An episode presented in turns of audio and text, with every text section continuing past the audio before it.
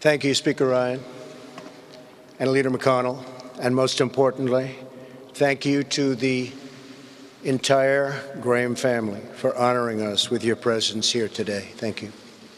In the spring of 1934, Billy Graham's father allowed a group of Charlotte businessmen to use a portion of the family's dairy farm to gather for a day of prayer.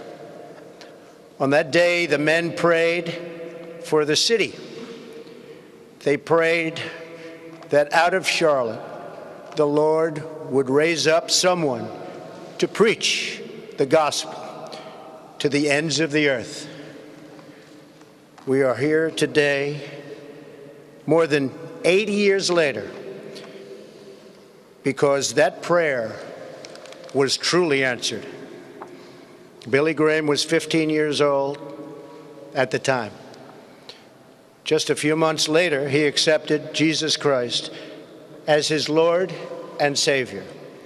That choice didn't just change Billy's life, it changed our lives. It changed our country, and it changed, in fact, the entire world. The North Carolina farm boy walked out of those fields into a great and beautiful history. Starting at a small Bible school in Florida, he soon led a nationwide revival. From a large tent in Los Angeles to 100,000 people in a single day at Yankee Stadium to more than 2 million people at Madison Square Garden over 16 weeks in 1957. And I remember that because my father said to me, Come on, son.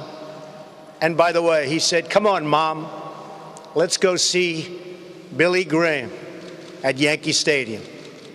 And it was something very special. Today we give thanks for this extraordinary life and it's very fitting that we do so right here in the rotunda of the United States Capitol, where the memory of the American people is enshrined. Here in this room, we are reminded that America is a nation sustained by prayer.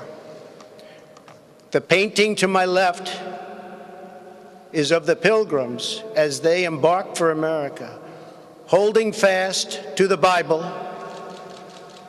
and bowing their heads in prayer.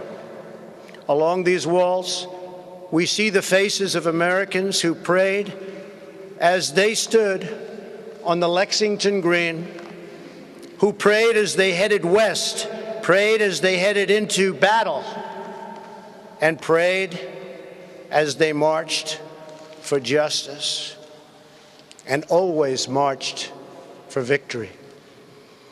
Around us stand the statues of heroes who led the nation in prayer during the great and difficult times, from Washington to Lincoln to Eisenhower to King.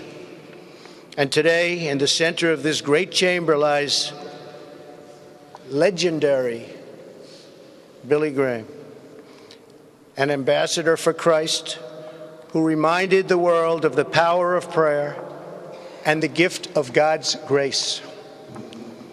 Today we honor him as only three private citizens before him have been so honored. And like the faithful of Charlotte once did, today we say a prayer for our country that all across this land, the Lord will raise up men and women like Billy Graham to spread a message of love and hope to every precious child of God. Thank you.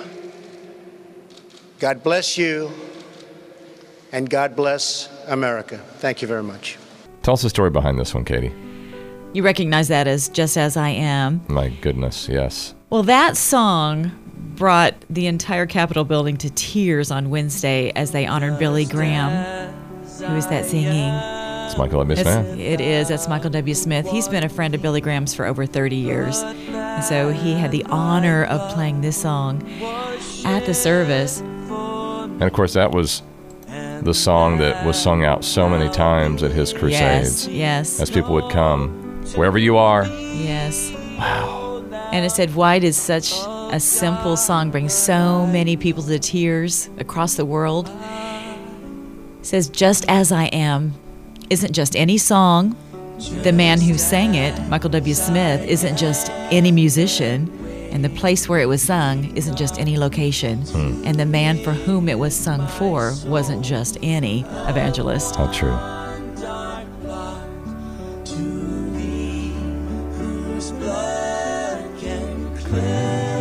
You know the song. Oh my goodness.